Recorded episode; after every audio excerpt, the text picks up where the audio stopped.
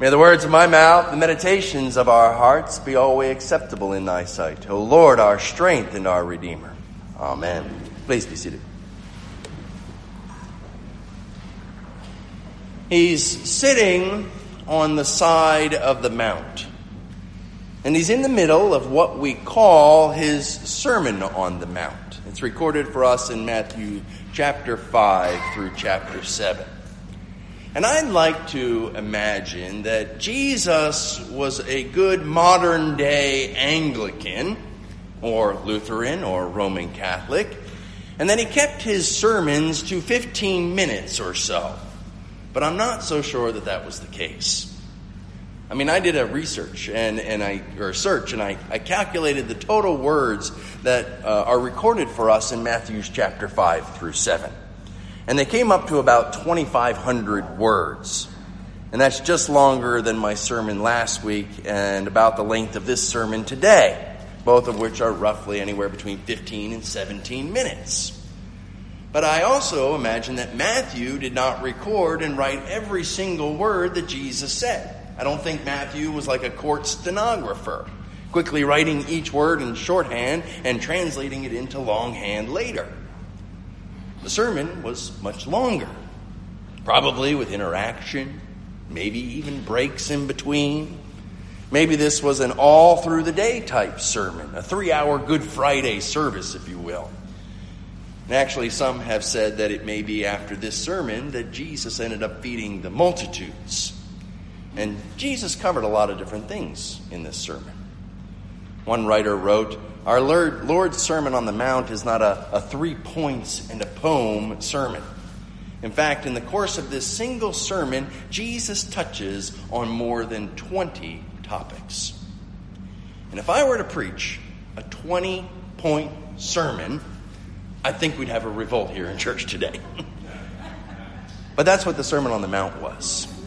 More than 20 topics, from prayer to fasting, to the Beatitudes, to judging and dealing with brothers and sisters, to hospitality, to care, to anger, to reconciliation, to being a witness, to money, and so on.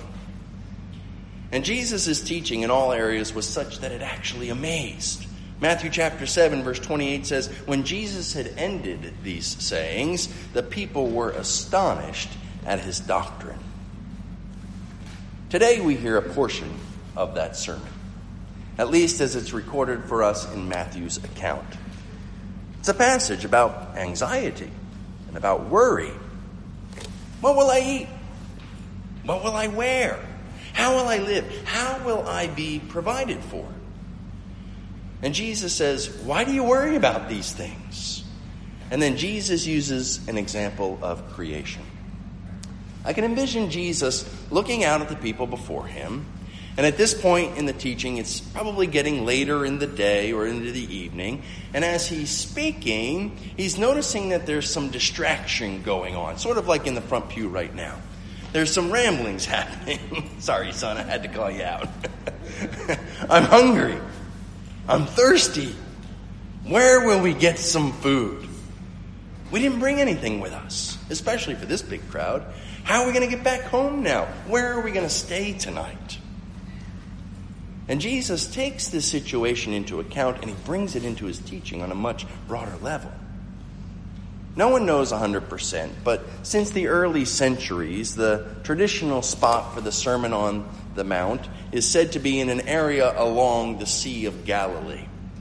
On what has been named the Mount of Beatitudes, a church has existed since the fourth century.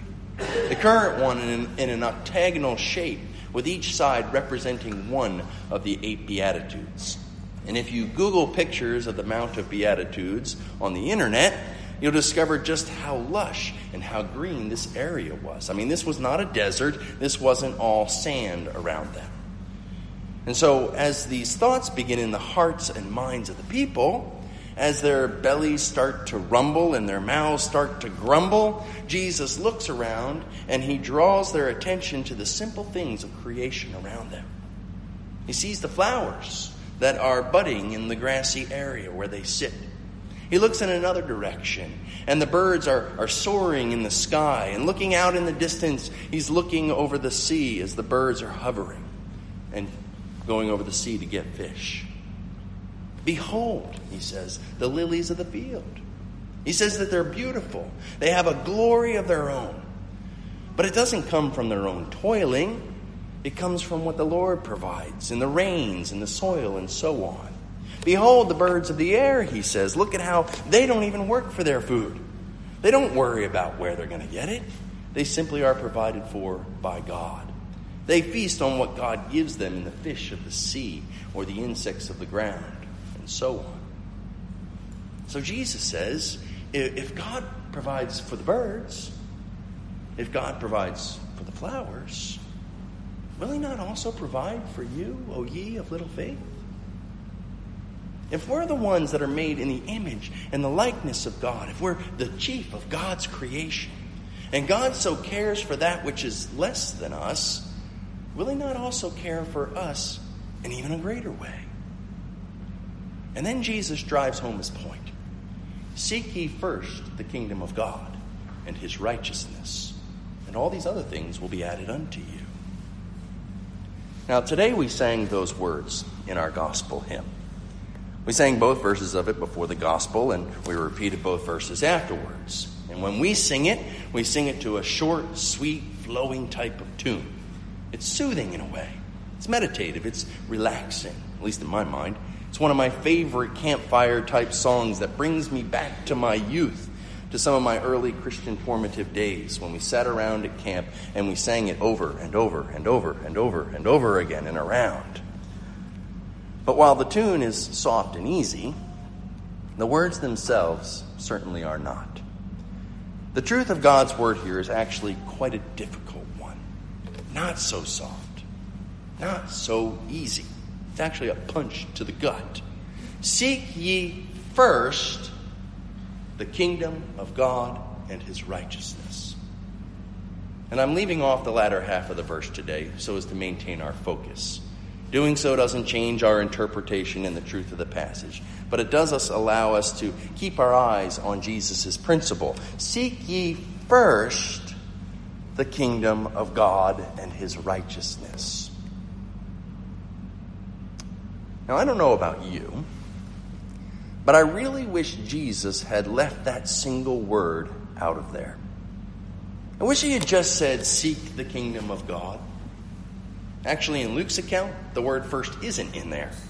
But its context implies it, and it's shaped also by Matthew's account. So you cannot escape Jesus' meaning to be seek first the kingdom of God and his righteousness.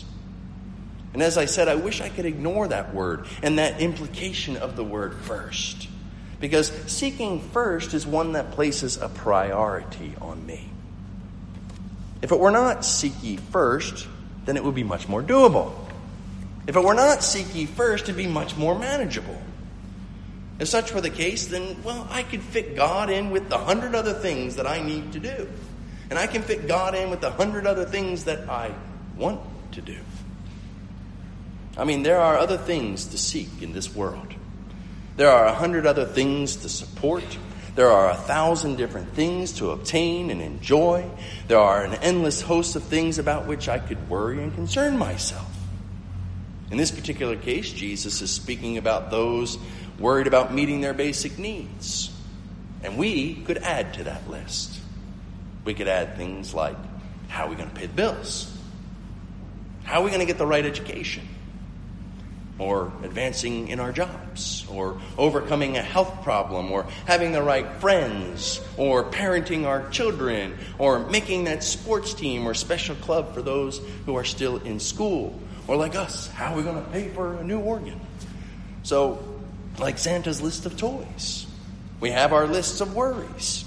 We have our list of to dos. We have our list of goals. We even have a list of called a bucket list things to do before we die. So if Jesus could have just said, Seek the kingdom of God and his righteousness, well, we'd all be okay.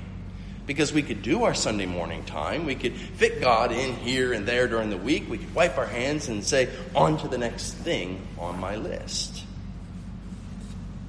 But that's not what Jesus says, is it? The word first is the difficult one for us. We are to seek first the kingdom of God. It really is a priority issue. And that's what lay at the foundation of this. What is most important in life? Is it the things we can't take with us? The things that last only for a moment? Things like a big bank account or things like luxury cars? Jesus gives us an example of what he means, and he summarizes this all up in, in this sentence in this Sermon on the Mount. Lay not up for yourselves treasures on earth, where moth and rust doth corrupt, and where thieves break through and steal. The biblical word for all this is mammon, and it means the materialistic, quote, stuff. Is mammon our chief end? Is mammon our chief purpose in life? Is that our priority? I think our minds all know the answer to that, even if our actions don't always back it up.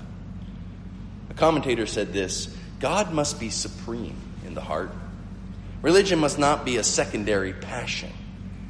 Here is the remedy for avarice or greed, he continues, and the love of the world. To fallen man, the regaining of his paradise in this promised kingdom must be the first and grand concern of his whole heart and life. End quote. Seek ye first the kingdom of God and his righteousness. Next, coupled with this difficult word first, is yet another difficult word, and that word is seek. Other translations translate this word as pursue. And the meaning of the Greek word is to seek with the intent to find to aim at, or to strive after. And the last one, which I like, is to crave. I mean, I thought it would have been awesome if the KJV had said, crave the kingdom of God. The difficult part of the word seek is that it is an active thing, it's a verb and not a passive thing. When my kids were younger, we would play hide and seek in the house, and every time they asked, I would let out a sigh. I mean, it was sort of like, oh my gosh, I have to get up from the couch. That will require so much effort of me. and I'd pretty much always give in and we'd play the game, but not without that sigh. Seeking requires effort. Seeking requires intentionality. Seeking usually requires our time, and seeking may require our money. Seeking will probably require sacrifice and seeking certainly requires our focus. I'm reminded of two seeking parables that Jesus told. Jesus tells of the shepherd who lost the one sheep, and so he leaves the 99 others to go and to seek out that one lost sheep. That meant risk in leaving the 99. That meant effort in hiking out into the surrounding area. That meant possible loss as he left the 99 alone. That meant possible harm because if you know anything about sheep, then you know that they can get into precarious situations on cliff edges from which the shepherd would have to risk himself in order to save and rescue them. And there is this other illustration that Jesus couples with the lost sheep that of the woman who lost her coin. You may remember that one. She sweeps the whole house clean. She puts other duties on hold that she needed to get done, all in the effort of seeking that lost coin. Seeking is an investment of yourself for the sake of finding and obtaining. And the point of Jesus saying this is that of investing yourselves in the kingdom of God. It means searching not for how to solve your worries, but on how you can build up the kingdom, of how you can support and witness and participate in the work of the kingdom of God within the world. The seeking of the kingdom of God is one of mission.